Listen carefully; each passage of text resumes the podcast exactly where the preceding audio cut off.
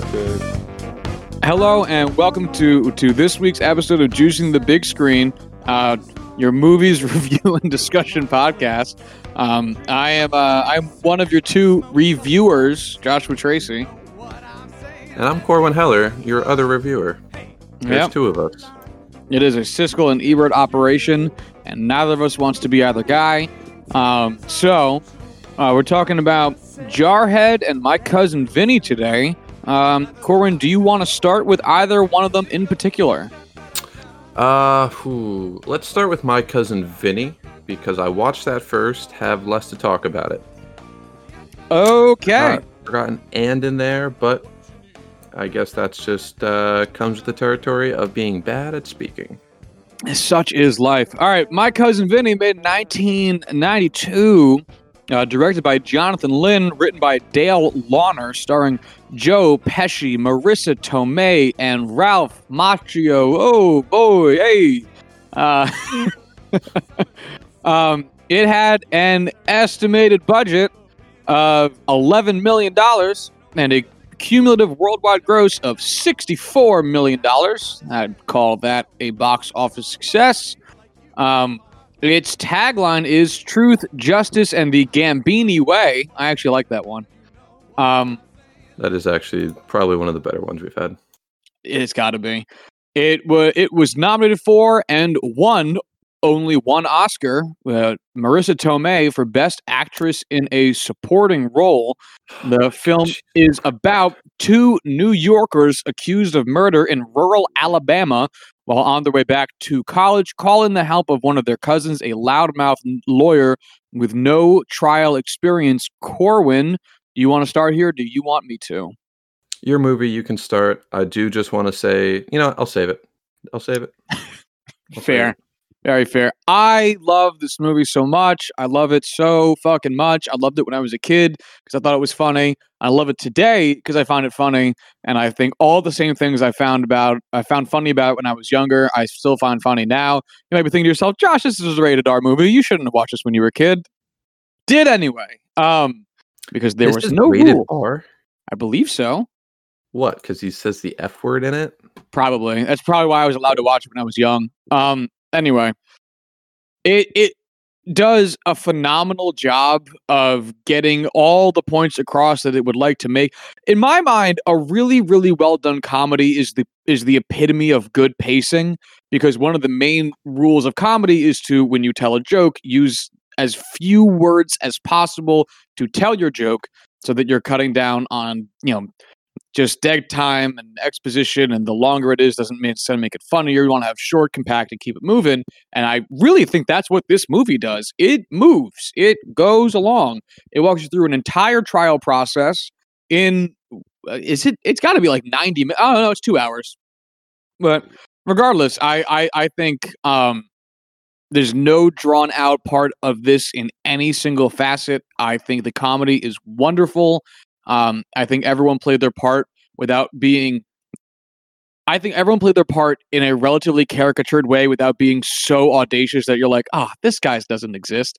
Because it's like, no, no, like I've I've definitely seen this guy. Oh, I know this guy. Um, but uh, outside of one character that I'll get to, there's one character in this movie I truly hate. Um, but uh, I which character? I have no qualms, major qualms with this film at all, and I, it, I find it to be so endearing. I absolutely love it. I can't wait to talk more about it. Corwin, you're up. Uh, man, I mean, I I want to say that I do love this movie, but at the same time, I respect the hell out of this movie. Um, they show this in legal courses at Penn State. They show it in legal courses at you know most law schools because one, you know, showing a movie in class is always a great way to get kids to actually show up to class. Um, and it's so accurate as far as you know courtroom procedure goes it's you know you watch movies like i don't name any other law movie you know devil's advocate um a few, Good good, Men. men. stuff like that like shit isn't actually how it goes down in real life that's just not the way it works nobody would ever talk like that nobody's ever screaming in the courtroom like they do in that movie, and the judge isn't just some hotshot willy nilly, whatever.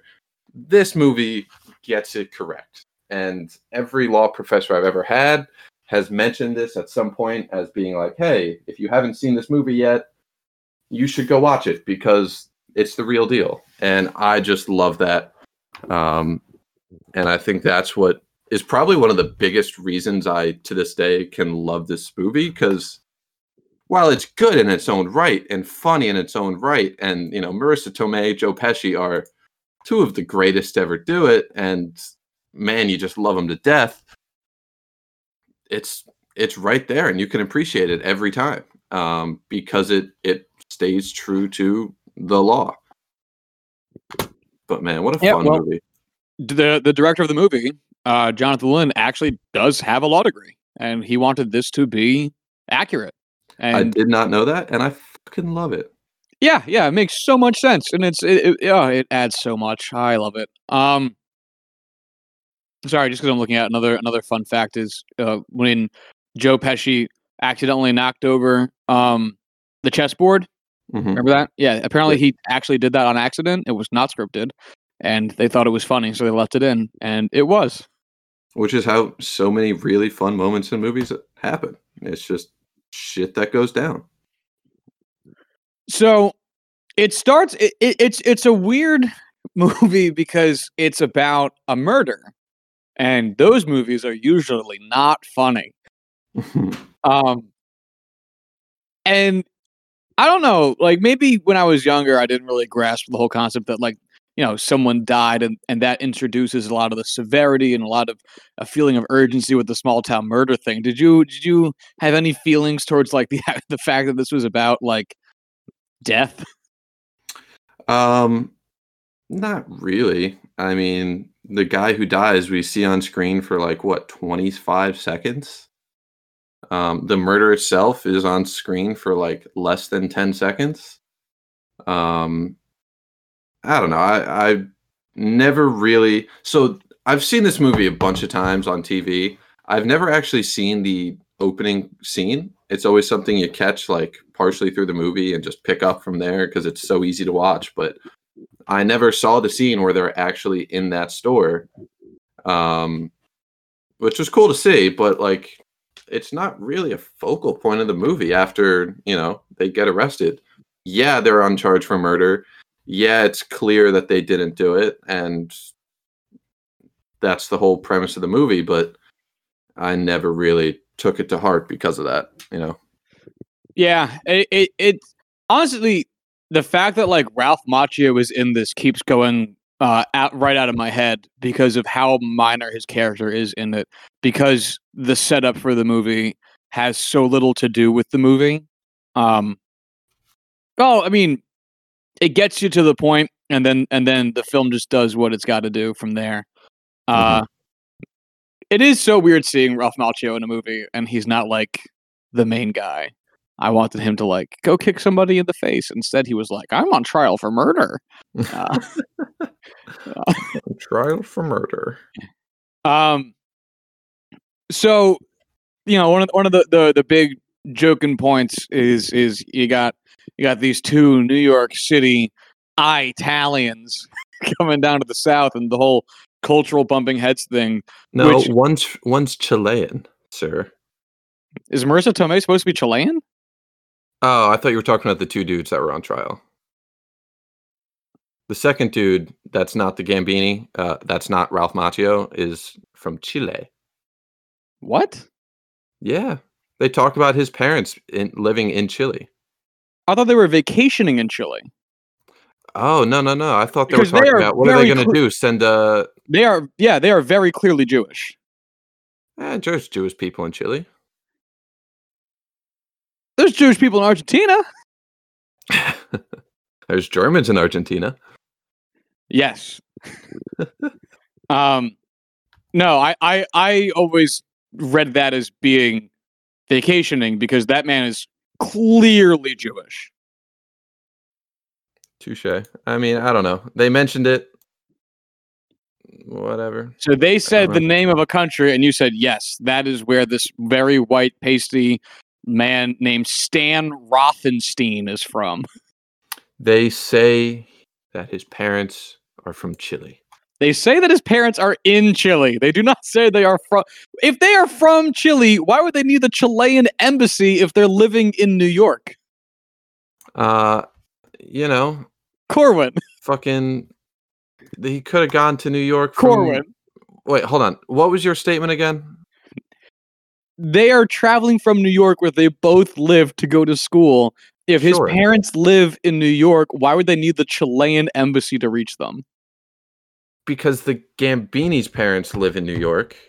This guy could be some dude that came from Chile to go to school at NYU or wherever, and now they're going to UCLA.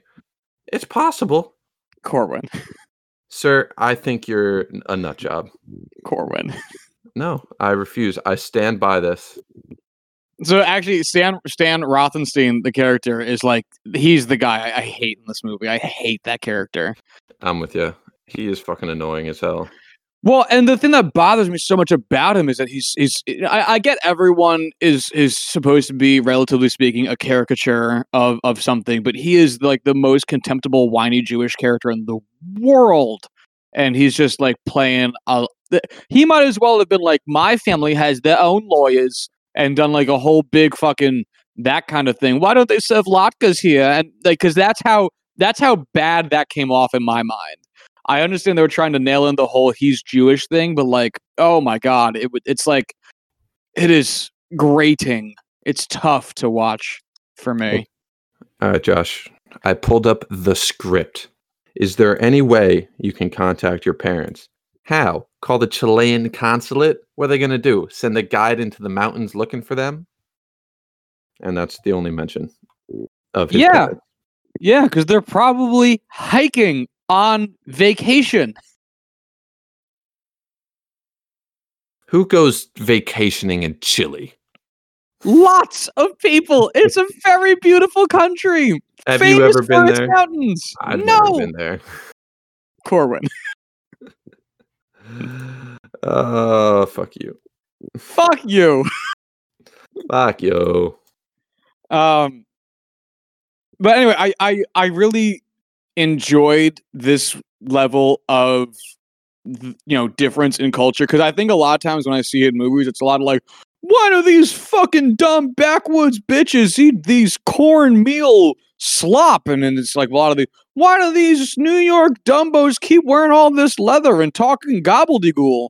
Um, and instead they both like thought the other one was kind of off, but they're both looking to be like about it. Like, you know, they were at the restaurant and they ate the grits and they learned about the grits and they enjoyed the grits. And and no one and they they joked about uh, uh, uh, Joe Pesci's accent, but they didn't degrade the accent. And I I I appreciated how they there was an acknowledgement that the other one thought the other one was kind of off, but they were still a wholesome and welcoming bunch.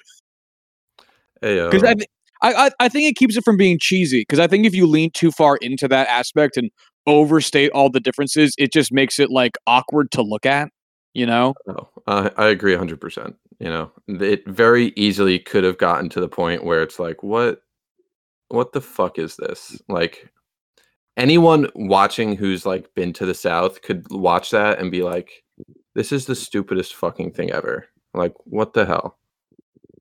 This is like not even close to being accurate. Josh, I'm here. I was Oh, okay. confused by your point, but I'm here. well, like, have you ever been to the South? Um, do do y- uh y- yes. I've been to I've been as south as Virginia. I've been to Florida, but I don't think Naples counts as the South. So Uh, yeah, I would agree that there are some places in Florida that definitely would count as the South, but like the retirement village type stuff is not exactly uh the South they refer to in this. But it's like a point where it easily could have gotten super cheesy with how they portray the South itself, people in the South, and everything else that is involved with you know the portrayal of the culture and people that are down there and i think they the way they portrayed it as still good people with some you know some shitheads but by all means are relatively harmless was a good way of not making it too cheesy And then the same thing I think goes for for Pesci and Tomei because they're wearing like very loud New York, you know, or like East Coast outfits. But at the same time, like I'm looking at like what Marisa Tomei is wearing, and I'm going like, that's still a cool fucking outfit though. Like, you know, like I get that they're like really hamming up how loud she's being with with how she's dressing to like really drive home the point that she's a big city girl. But at the same time, it's like those are still some, you know, that's not just like big hair for the sake of big hair. That's not just loud clothes for the sake of loud clothes. Like, this is this is a good like that that that's that's a fucking nice fucking outfit right there. So Right. like She- yeah. she's had some other outfits in there that are awesome just because like they are like the one like bodysuit that she wears that's like super, I know that one. yeah. yeah wow way to go marisa tomei Well, I guess let's talk about her because oh my god, she's so good in this movie. i love that woman she is amazing Steals the scene every scene she's in in the best way. hmm and they don't and I, I i guess the uh, I, one of the like overarching points i'm getting at is like they don't overdo any single aspect of anything so you never like get it never gets cringy and it never gets tired. Like if the marisa tomei was in every scene in this movie i think at some point we would have gotten tired of her Mm-hmm. um only because how much can one character who has like a bigger non plot driven personality going to do? And and she's not. She is in a lot of scenes for a supporting role in the best possible way. And i think that quantity of marisa tomei hit the fucking spot. Yeah um, absolutely. she was like loud and sassy but she was always right.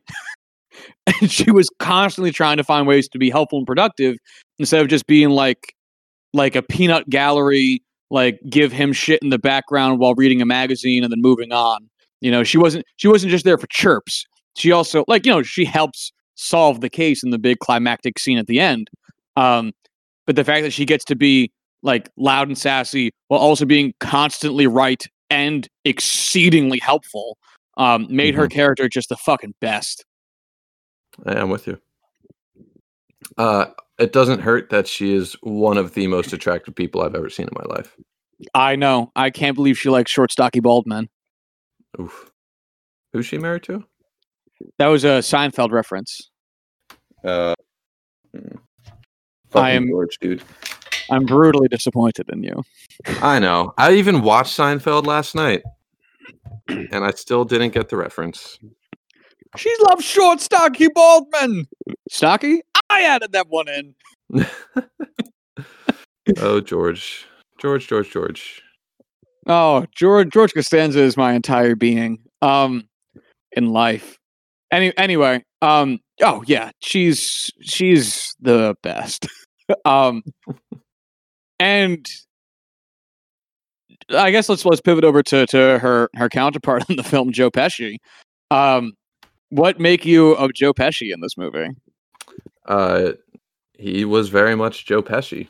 You know, uh, that's not a complaint. That's just the fact that he was Joe Pesci. But man, he played a fantastic character of just exactly who we who we would imagine a New York Italian, uber Italian lawyer who is only a lawyer by the bare, you know, the roughest definition of the word would be, but whose just natural skill overcomes complete lack of experience, mm. which is by all means non-existent.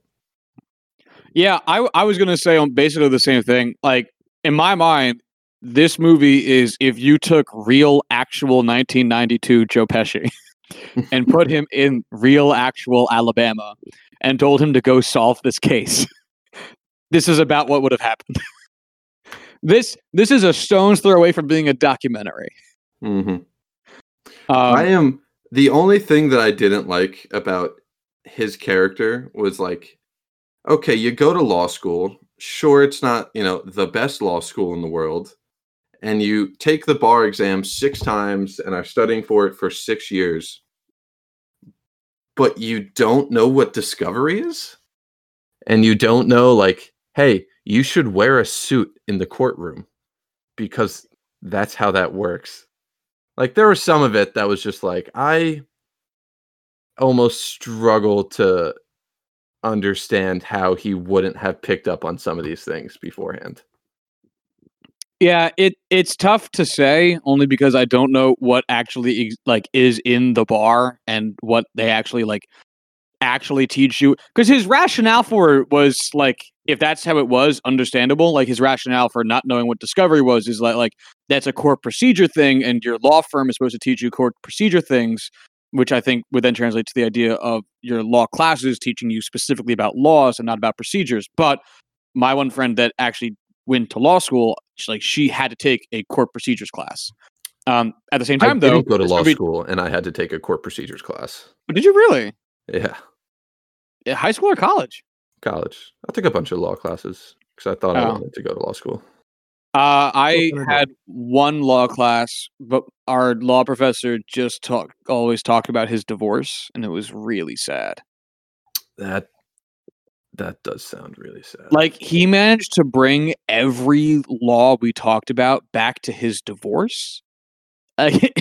So you know, it'd be like, and you know, when uh, when when companies merge, they have to do blah, blah, blah, blah, which is like when my wife and I had merged in our union, and then had uh, had to uh, figure out a a, a dissolvement after uh, after we we decided to start the process of filing for divorce, uh, and like everything, everything, everything came back to his divorce. Was- and he was like 65 and like this was all he had and it was sad. Oh, I feel I feel for that man. i don't he kind of sucked. I i'm, I'm happy for his ex-wife anyway oh my god. uh, I, I do find the fact that he really went down to go try a murder case with nothing but a leather jacket hilarious like didn't even bring a suit. no Probably didn't own a suit. Because to me, that's like that's not even not knowing court procedure. That's like I've never watched a lawyer show. I've never even watched a lawyer movie. They wear whatever they want. Or it's the whole thing like this is a fancy suit. I bought this suit for a lot of money. And that's not how it works. Oh my god. I uh, I remember I remember also back in college one of my econ professors was a huge hockey fan, uh, and he wore his range is is this one game worn Henrik Lundqvist jersey around every now and then, and he was very proud of the jersey. And one of uh, and his boss gave him shit. The the dean of the College of Business gave him shit. He was like, "Alex, you can't keep wearing hockey jerseys to work. You have to wear something nicer." And my professor was like, "I bet you my jersey costs more than your suit," and he was right because it was a game worn Henrik Lundqvist jersey. That's very expensive. Um, and then he got to keep then he got to keep wearing the jersey around. Um, but a jersey is not a suit, no matter how much you pay for it. And a leather jacket is not a suit, no matter how much you pay for it. Uh yeah. I mean, granted, you can have a leather suit. That's not what he was wearing. That's for sure. No, no, that that was the world's most 1990s apparel ever. Um, and I was here for it. What did you think of um, uh, uh, what's his fucking name? The judge, Uh Herman Munster? Chamberlain Haller, Herman Munster? Fred Gwynne, Herman Munster? Herman Munster. Uh I'm going to be honest. I cannot watch this movie and take away like the image of him being Herman Munster when he talks and is just present. Um but I do really like him in this, you know, the Yale educated southern judge who is very by the book, very exact, but also very understanding when it comes to the idea that while Pesci is very far from what would be considered a you know polished courtroom lawyer the talent and intelligence to win this kind of case with the information and experience on hand. The fact that he is accepting of that well i guess he doesn't know about the experience because the whole point is marisa tomei lied about it and got his judge friend to send that letter.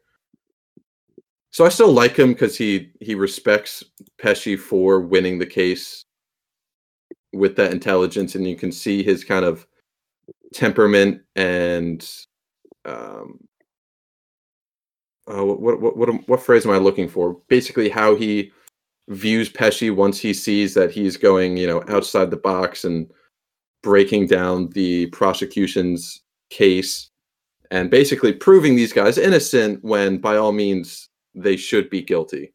All evidence points to them being guilty. Uh, that respect, I, I can appreciate his character's growth there, or at least change throughout the film. I, I I definitely love his demeanor. He's not because again, this film balanced things really well. Like like the the the Judge Haller character could have very much so been like an old old Southern tyrant, you know, and just been mm-hmm. all like, you know, y'all can't do that down in my courthouse here. Now that's and a it, statement. And instead, he was just like, uh, "What's your qualifications, man? How uh, how long you been practicing law for? Uh, you know, you, you got to wear a suit here, man. Like it's the bare. Like don't sit on that. Like he was he was very calm. He was very rational. He was very kind. Um, he was definitely strict. Like he he played like a real guy. Stern um, but fair. Yeah, exactly. Which very, very loyally. Um, but yeah, I I love his character so much. I love every character in this movie, um, except, except the except for the the one dude. And I also think that the guy who played the tire export expert's a fucking dick. Um, yeah, but yeah, but yeah. Anyway, um, in terms of plot, the movie is, as we've discussed with other movies, it's like here's the thing that's happening, and they're going to do this the whole movie. Um, there is a accusation of murder, and then they must go salt prove that the um uh that the that the that the Utes did not do the murder and instead are innocent. And then they do just that and just for fun solved the murder. which they did not have to do. But they're just Joe Pesci's such a good lawyer. Not only did he prove the innocence of his of his clients, he also found the guilty parties just to put the nail in the coffin there, so to speak. Um, so in terms of plot, like you know, it uh, it it's fine. It, it moves. It it is a vehicle for the characters to do what they got to do, right? And it was effective. Yeah, and it didn't linger. It moved. Uh, so yeah, I, I mean, I didn't. I didn't feel like there was ever any wasted scenes or wasted time. Uh, it always seemed to add to either the case itself, the characters, or the environment that they're in, and it was all effectively utilized. Yeah, I, I don't think there's there's a, there's a wasted scene in the whole movie. Even when like like some of their their joke scenes, um, I I think are are so perfect because of their their shortness. Um, like with with the whole with the whole fight with with the guy that stiffed Marisa Tomei when she was trying to grift him. Um, that was that was amazing. Mm-hmm. He, uh, the guy would just pop into like I think it was in like three or four total scenes, and he must have that one dude who was trying to grift him, uh, was trying to stiff him of the two hundred bucks. Between those four scenes, was probably in the movie for a combined five minutes, which was oh, exactly how long he should have been in there for. Right, and it's such fun scenes at that. Like Joe Pesci, like clearly at a disadvantage if it came to like a fight, which eventually we do see, sure, but just the way he's just so quick to tear him apart you know, inch by inch and just never really give up the upper hand of just I know I'm smarter than you. I know I could kick your ass. You're clearly a dumbass. I'm just gonna work you, and th- they were so fun. What is that? A twenty wrapped around a bunch of ones? Get out of here. I I especially love when uh, Marisa Tomei and Joe Pesci first walk in the bar and you first meet mysterious asshole with who owes two hundred dollars, and the dude behind him just deep throats that chicken leg. Oh god, I noticed that too, and was like, oh my god. Now that is someone who eats a lot of chicken wings. Fuck. Dude, like like there's cartilage on those things. Like like yeah, you can't just do that. I, that's the first thing I thought of when I saw it. Was like, man, like you really want to eat all that? Like you're just gonna suck that down? I Like there there's gristle and cartilage and like and depending on how it's cut, there could even be some like little shreds of bone left. And he was just like, it all goes in here. and then and then just guzzle that bad boy. To be fair, they're also the kind of people that eat grits for breakfast every morning. So, oof. with a with a big scoop of lard and a slice of butter. I watched this with Quinn, and she did not know what that was. The lard when the uh, the cook at the restaurant or the diner like threw it on the stove, and just having to explain to her what lard was was horrifying. Yeah, it's uh there's there's there's a reason certain parts of the country used it and there's a reason most parts of the country no longer use it. Right? Yeah. Ugh. Gross. uh shall we move on to ratings and reviews? Sure. All right, uh I guess since this was my movie, I will start. Um I love this movie so much. I love it, love it, love it. Uh, it's two hours, which is again astonishing to me because it feels like it's like honestly, it, it feels like I'm watching something for like 45 minutes. This thing flies by for me, personally speaking. Um, I love the plot. I think it's small and it's exactly what it should be. I think the jokes are effective and continues continue to be funny the entire way through. I I have seen this movie so many times. This is a movie that was like always on TNT or AMC when I was a kid and maintains um, this level of enjoyment for me throughout who knows how many watches.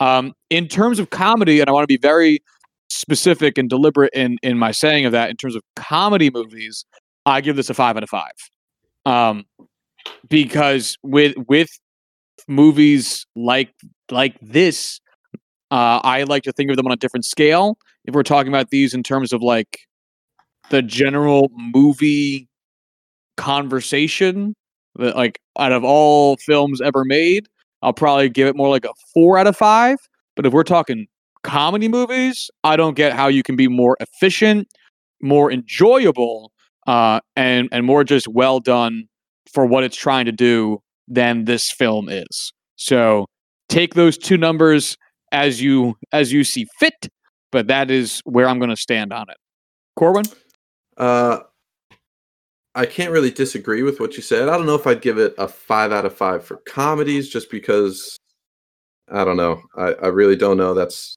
that's a broad state, or that's a, a very um, that's a very particular group of films that I would give a five out of five to that are you know comedies. Um, so I don't know if I'd go that far. That far. I will say, you know, I'd love the use of like all the Dutch angles that they would use in the sheriff's office and uh, when dealing with the guys of authority, the people of authority in this film. Um, it it was really nice to see them use that effectively throughout. Um, I just want to mention one of my favorite scenes. Probably my favorite scene is when they're sleeping in the hunting cabin.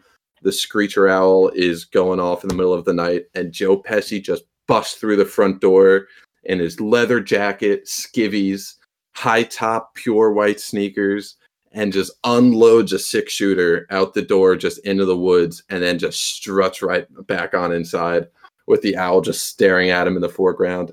That's one of the funniest scenes in film. It is so perfect. Um, man, I just, it's a great movie. There's nothing inherently that I would ever change. Again, I love the accuracy and, you know, legal precision with how they portray this. it's tough to give it a five out of five. It just I don't know if it has that over the top X factor that you know would make me that would force me to give it a five. So I'm going to give it a four and a half overall. All right, love to hear it.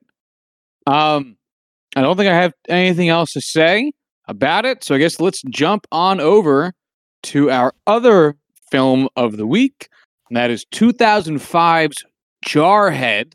Um, it was directed by Sam Mendes. It was written as a screenplay by William Broyles Jr. and as a book by Anthony Swofford, starring Jake Gyllenhaal, Jamie Foxx, and Lucas Black. Um, this film had an estimated budget of $72 million. Jesus, I guess that makes sense, but wow. Um, Does and it? it, well, there's a lot of explosions and pyrotechnics and and military style equipment, so I'd assume that has to come from somewhere. Um, at a cumulative worldwide gross of $97 million, so it made its money back, but this isn't what I would call a smashing success. Um, the tagline for this is "Every man fights his own war." I think this too makes sense. Um, it is. It has no. that's a good one.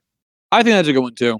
Um, it has no major award nominations nor wins. It is about a, it is a psychological study of operations Desert Shield and Desert Storm during the Gulf War through the eyes of a U.S. Marine sniper who struggles to cope with the possibility his girlfriend may be che- cheating on him back home. Corwin, what do you think of this movie? Uh, spoiler alert: she is uh, definitely fucking some Jodies. Um, I I love this movie. You know, I, I've talked about you know how into military history and the military I was growing up, and you know thinking that was going to be my career choice. I love this. This is one of my favorites.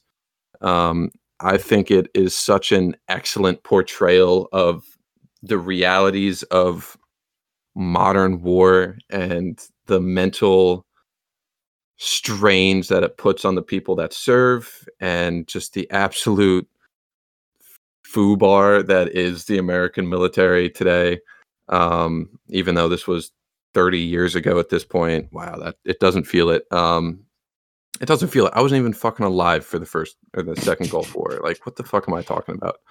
Um, but man, I just love it. I love Jake Gyllenhaal in this. I love Jamie Foxx in this. I love just the way they shoot this film, the way the story unfolds, and everything about this. I I think this is by all means uh, a film that should be held in the same category, the same reverence that we hold a film like Saving Private Ryan or you know Black Hawk Down or one of those war films that is considered you know uh, a true classic. You know, I'm not going to put in the category of like Apocalypse Now because you know I'm so personally biased with that film. Um, but I think this is just a, a work of perfection. Oh, Yeah, I I know. I love this film. I have no complaints about this film. Um I I just I would you know what, we're going to get into it, but this is fantastic. So, I'd love to hear your thoughts. I do not like this movie. That's fine. Um, It only hurts a lot. I think this is only my second time seeing it. I think I watched it back in, in high school. Um, not like in that age, not like in my high school. Um, Mhm. and I remembered not being a fan back then, but also like, who gives a shit what your opinions are when you're 16? Nobody should. Um, Absolutely not. but it still didn't hit with me. Um, I think Jake Gyllenhaal did a really good job with his role. Um, and I don't think there was anything necessarily like to say like bad acting. I just didn't care what was happening at any point during the movie. Can you say that again? I didn't care what was happening at any point during the movie. Wow, okay. I I didn't care for the storytelling, the way that they chose to actually go about getting into these people and characters' dilemmas. I found their dilemmas to be interesting, but also surface levelly discussed. And that's not exactly how you would say that, but like that's what I'm going with. Um, Can you go into that further? I it it it shows that he has a problem with everything that has to do with military life. But it's so much more show than tell, and that's only going to get you so deep into that conversation. Especially when they keep trying to advance the plot along with that, or at least uh, advance throughout the timeline of the Gulf uh, Gulf War. Um, and so it doesn't really even let you sit for too long in the emotion that's being shown on the screen before it just starts tap dancing over to the next thing they got to show you. And I don't think that's the way to do this if I was making this movie. And I've said this before about other movies. I think there is a better movie in this movie than what ultimately gets on the screen because I really like all the ideas presented in this movie, but I don't think they are presented in the most optimal optimal way for them to be received ultimately. So, what would you change about it? I would either focus on, well, so that's the oh my goodness, this is a that's a tough question. I would try to get more and I don't know how I would do it exactly because mental movies are tougher to do because like this I'll put it this way. This is very clearly a book. Right. This is so clearly a book because everything that they're not telling you is something that would have been by not telling you I mean like internal dialogue, actual details of the the mental struggle that you would usually get via word is really really tough to get in film unless it's being narrated um, or discussed, and that's what makes like it's like Stephen King books. Stephen King books are phenomenal. Stephen King movies oftentimes are garbage because hmm. most of his book books are internal character thought and character internal discussion about the events that are unfolding that give you a broader picture because there might t- just not be enough with what's going on on screen to fully convey to you what that character is feeling. And that's what I think this movie suffers from. And again, that's not a unique thing in terms of translating book to film. It's a very common thing. But I think that's an ultimate failing about it because it's so mentality based. How else do you put that on the screen outside of the few visuals we get while also moving forward with the story? Because there is a story here there is a beginning, middle, and end plot wise to this movie. And that's really challenging. And I think they did a fine, like, I don't hate this. I think they did a fine enough job, but mm-hmm.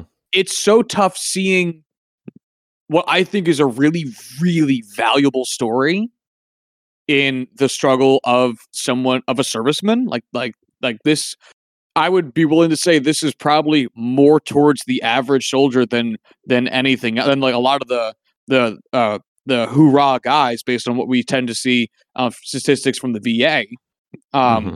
So this clearly is like a true to life experience. Um, additionally, based on the fact that it comes from a book that uh, I think the author was a serviceman, was he not?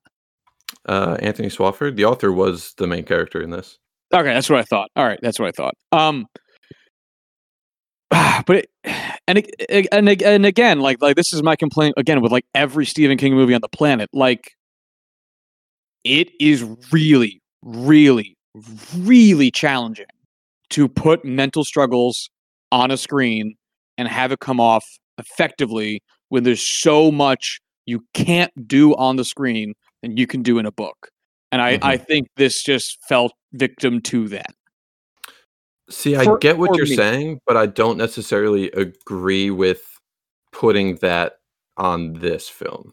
I thought this film does do a fairly good job of showing Swofford's um what, what do I want to say? Swofford's struggle and change throughout the film. Um so I mean, I think this does a good job portraying that mental and just all over uh, you know, uh, wh- what's the right term for it? Uh, just struggles that he suffers throughout this. So I understand where you're coming from. I just don't necessarily think it fits this specific film. Well, I so let me and and, and I am fully willing, ready, and able to admit that this might be a Josh issue more so than anything else. Um because I get it in a in a big picture sense, like all these things are hard. And I think it shows you the progression evenly. You know, I don't think it's uh, I don't Mhm. think it's lacking or anywhere or lopsided. But I I think that when you don't get all the things that again would have been in the book, that it's it becomes too surface level. As Okay. compared to a bunch of other movies that also show similar things to this. You know, like uh, this this reminds me so much of our conversation about Platoon because it was basically my same problem. Like, and to a large extent, these movies are are showing a lot of the same things in terms of big picture points and ideas of what they're trying to convey. And I think I I like Jarhead more because I think it's way more seemingly looking true to life than it is than Platoon was. Um, even though I get they're both written by actual servicemen, I I I can understand the actions of Jarhead more. Um, but I think that without really getting those those, those internal monologues and and internal breakdowns of events that you would have gotten with the book, that it's just it's just not in depth enough to separate it from other movies that also do this. You know what I mean? Yeah. And I'm not. And again, that is more likely than anything else a Josh problem than it is like you know I don't know you you Corwin watching this movie wrong. You know that's pro- that's that's speaks probably more to me than anything else. But Right. yeah, I really do love this film. I've probably seen this a good dozen times, and I I do love it. what is your what is your favorite part of the of the movie in terms of like like segments of of the like not like scenes or or or or like you know you know what I'm getting at. I don't have the right words for it. hmm Uh, what's my favorite section of the film? Oh, that's tough because I watched this in two parts. This most recent walkthrough. Um, I think, man, it's tough. I I really do like the training when they're you know before they ship out. I like that you know act of the film, and I really like once they settle in in Kuwait. Uh, once they basically are sent out into the suck. Um, so once they're deployed and sent over the line, basically the change from uh, Operation uh, Desert Shield to Desert Storm. I think that act is really well done, uh, and just seeing the the actual front lines aspect of them patrolling and all of that. But I mean, there's a lot I do like. There's not a lot that I don't like. Um, so it's really hard to narrow it down. Um, I, I think that's the reason I love it so much is because I really don't have any complaints with this film, and I think it, the overall feeling and message, tone, whatever you want to call it, for this just fits really well. You know, there's this film knows what it is. Uh, there's a, a tonal focus where it doesn't try and be something it isn't. It it stays on par for what it tries to be from the start. I mean, and it doesn't really get distracted uh, at any point when going to discuss that. So again, that's that's part of the reason I love it. Um, and just I I really do think this is a, a really excellent portrayal of um, all that. I Yeah, probably from- read off my notes and not just try and pull shit out of my head because I wrote these kind of things down. Um, you think I'd pick up on doing that after doing this for fucking over a year? How long Uh, have we been doing this film podcast? Fucking too long. We've been doing the the podcast for almost two years now, and the movies for like six, seven months. God. Yeah. Anyway, Um, um, so- yeah.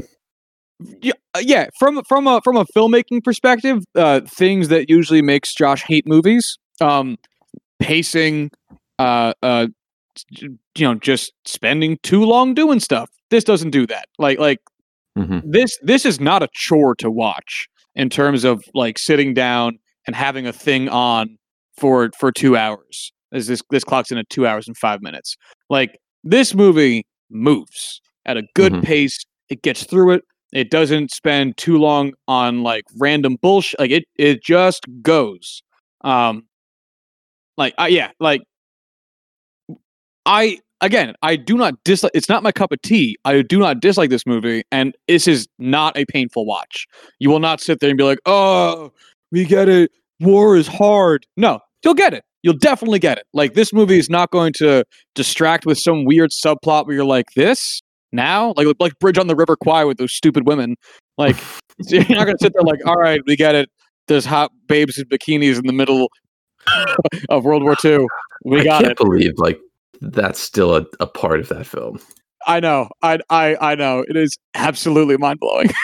but anyway, um, this this this it, Sam Mendes directed this, right? yes, yes, Yeah. yes. Sam Mendes is a good director. Like like this this film Mhm. is clearly made by professionals. like, yeah, yeah. You should you should you'll you'll go through this feeling pretty okay about about things like like pacing and and uh, accuracy. This this film feels very again have not served myself, but if I did, I'd imagine it would look something like this, like in terms of the actual visuals and things you're seeing on the screen. So I can certainly respect it from all aspects of that. I uh, I definitely agree with the uh, the premise of this, where it's uh, it's not exactly the happiest time in the world for these guys. They're not uh, going out and loving every second of their service in this. Um, God, like that's that's one of the things I really do like about it is, oh my God, like there is not a whole lot of the glorification of this. Um, I mean, you see it in a lot of films that are essentially pre world pre Vietnam. You know, w- films that are about you know older older wars or World War II especially is super glorified and deemed you know patriotic. I don't want to say propaganda, but in a way, it is serving that purpose. Um, and I think when you see films about you know Middle East conflicts, uh, it does do a a more accurate job of portraying the actual realities and struggles of war, the horrors of war, than it does you know parading around how awesome it is to serve and how patriotic it is and the glory that you get from it.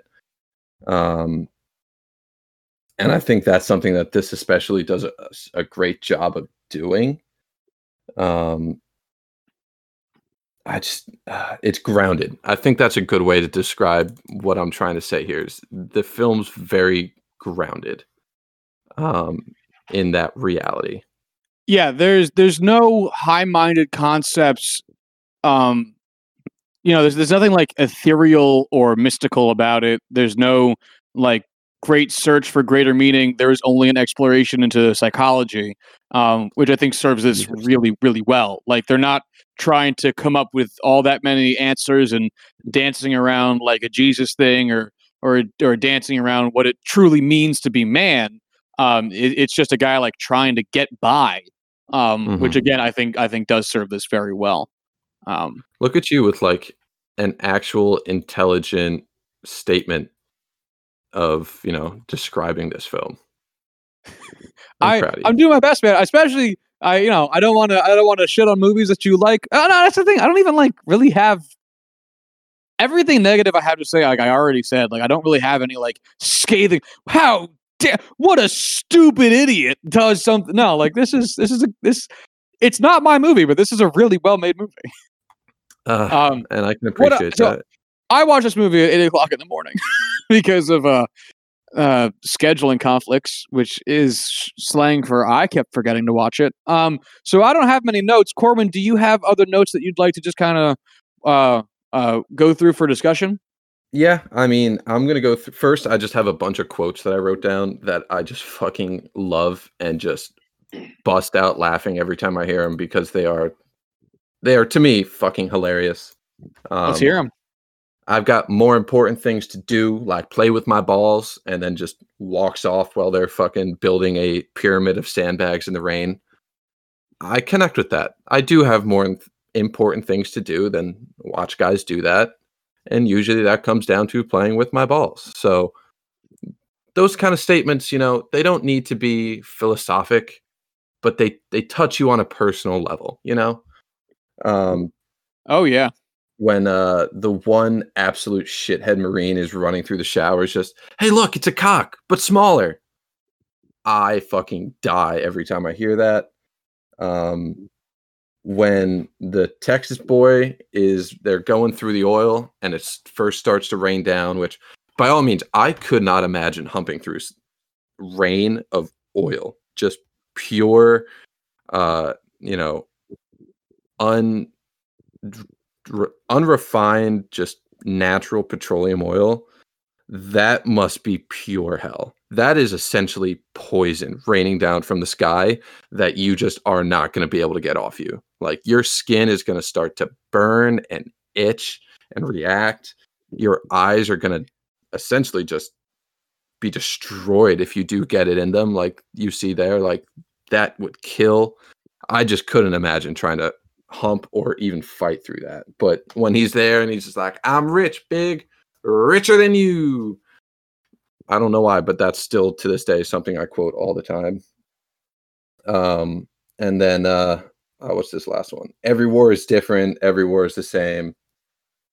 That is just, I think, a good synopsis of what they're showing in this, uh, or one of the things that they are showing in this, where yes, this is a very different war, um, both through the actual fighting itself, with how little actually had to be done, and um, the way in which they were fighting. But man, it's it's uh it's very true to life. Uh, that's one of my so one of my favorite quotes from this movie that I think ties into that is when like the Doors start playing and one of the guys mm-hmm. goes, "Man, that's Vietnam music. Don't we get our own music?" I was like, "Oh, exactly. ooh, yeah." That's that's tough right there. That's the struggle. Um, man, I do like this. Here, let's just go through some other notes. Um, do you know what the Highway of Death is? Just offhand. Um, two eighty seven. All right, that's a funny comment, and I can appreciate it. But uh, no, no so the not. the highway that they get to that looks like it was completely bombed out, and it's just the charred, essentially carcasses that they have there in front of them that they're looking through, and you know, uh, all those bodies and just disheveled bodies. Right. Um, yeah, I got you. That is what's considered the highway of death. So when Saddam initially invaded Kuwait, the Kuwaitis that were living there were evacuating the country. I think I'm getting the details of this right. If they're a little off, sue me.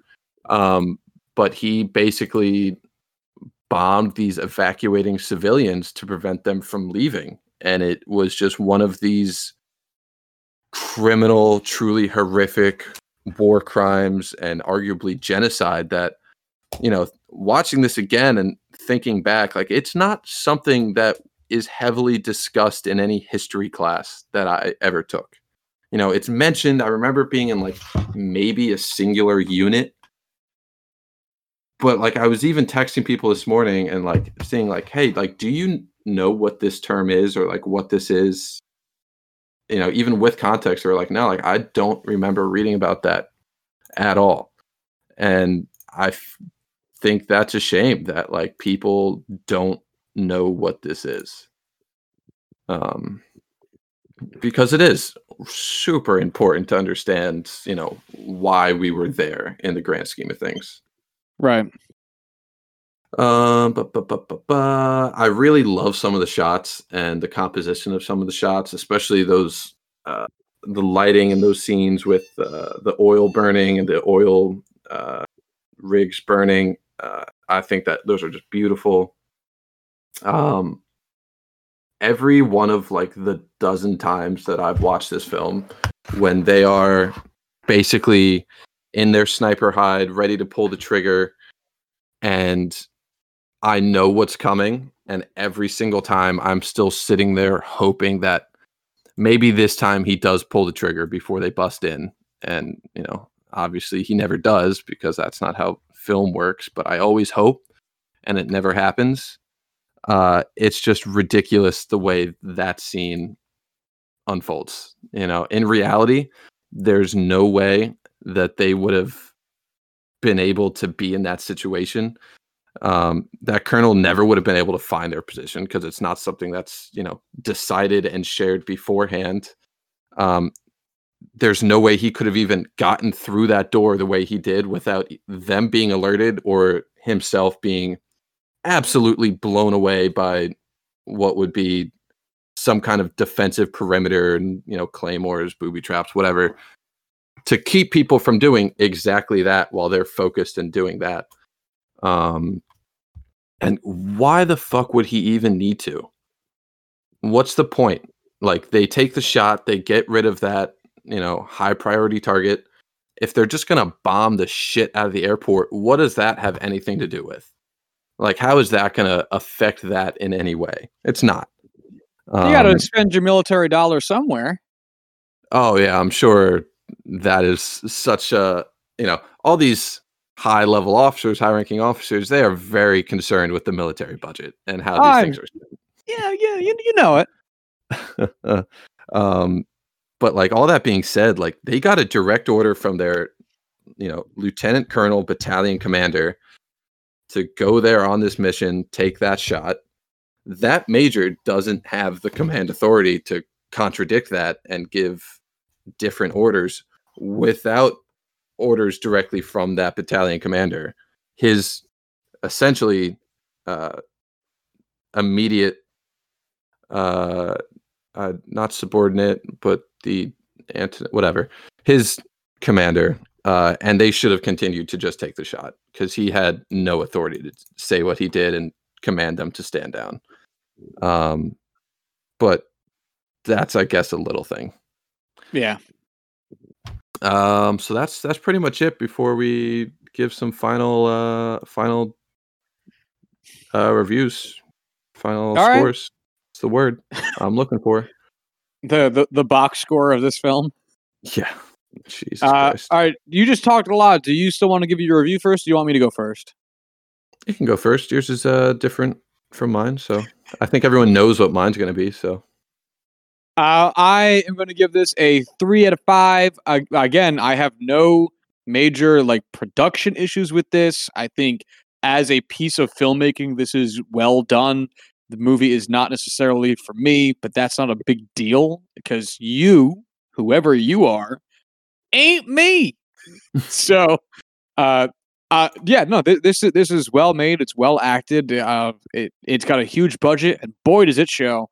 Um, I think I think this is a well done film, even though it's not like in my wheelhouse. So three out of five.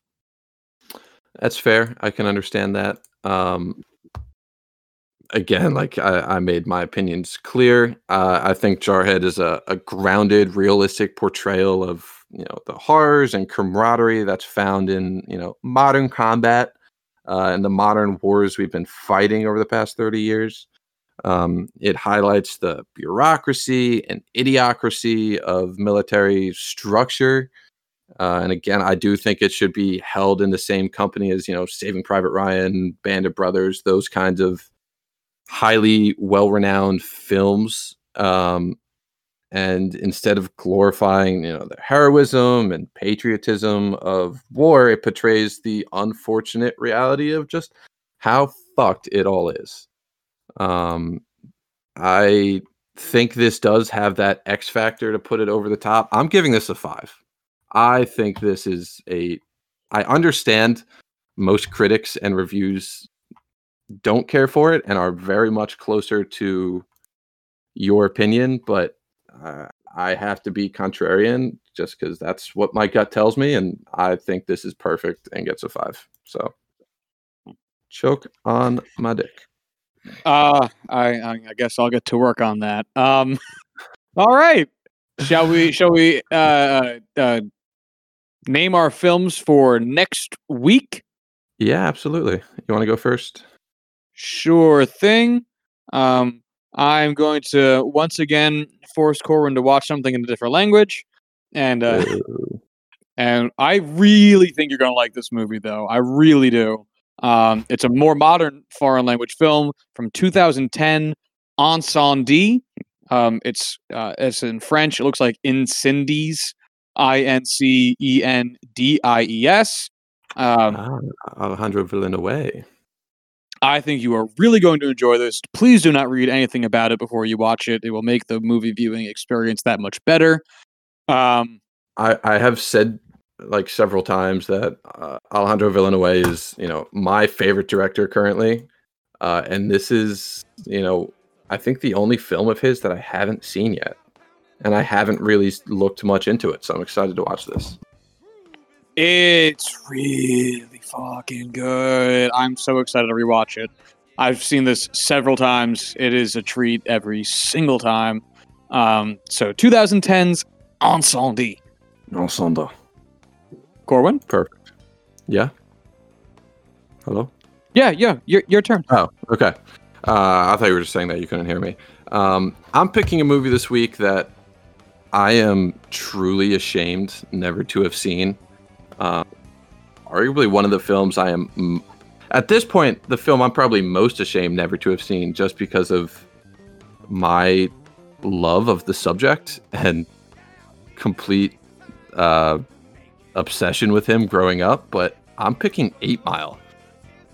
I've never seen it, and uh, I was talking to Quinn about it. She mentioned it, and I was like, ah, I never saw that before, and she was truly shocked.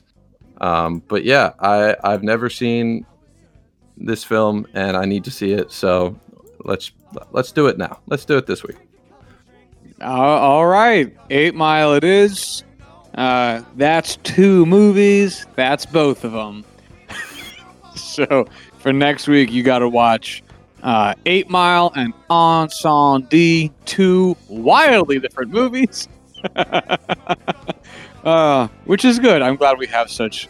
We have yet to overlap in genres so far, which is which is good. Uh, all right, if you want to follow the show on Twitter, you can do so at Big Screen Juice. If you want to hit us up via uh, email, you can do so at Juice the Number. No, that's the wrong one.